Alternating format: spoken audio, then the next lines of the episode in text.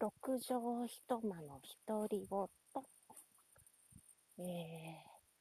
ー、今日はですね、朝、今朝なのですが、朝、8時ぐらいですかね。ちょっとはっきりとわからないのですが、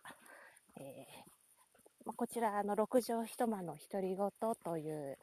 えー、タイトルになってますが、部屋から飛び出てですね、今日は外部収録となっております。えー、今、まあ、ある山の中に、えー、おりましてですね、えー、歩いていると。さすがにこの時間なので誰もおらずですね。ですが、季節的にはだいぶ暖かくなってですね、えーまあ、この時間外出する服装としては比較的もう、なんていうんですかね、薄着という形でも、えー、もう全然寒さを感じない。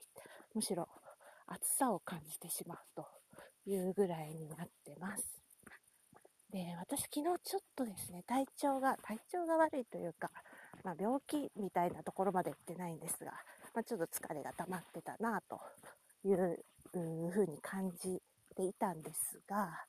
えー、まあ今日も朝起きたらですね、なんかちょっと一部、えー、なんだ、この辺は、脾臓とか膵臓あたりですかね。痛いなとこう思っておったのですが、まあ、体がだるかったんですね。ですが、まあ、こんな日に多分ずっと部屋にいるとですね、さらにこう、状況は、まあ、悪化か良くはならないかかなと、まあ、経験的に思っておってですね、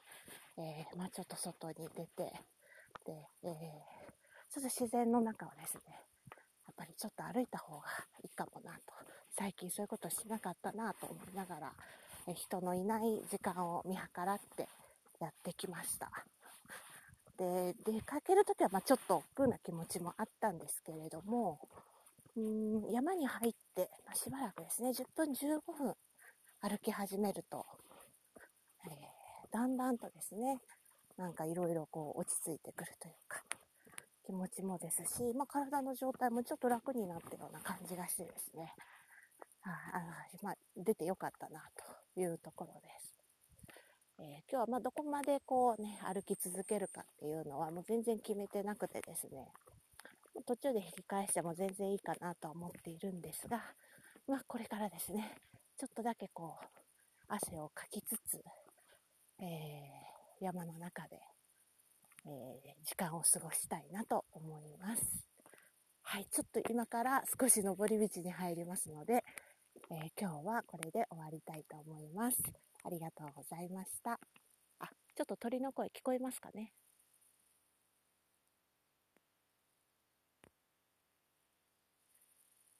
もし聞こえていたら。はい、ありがとうございます。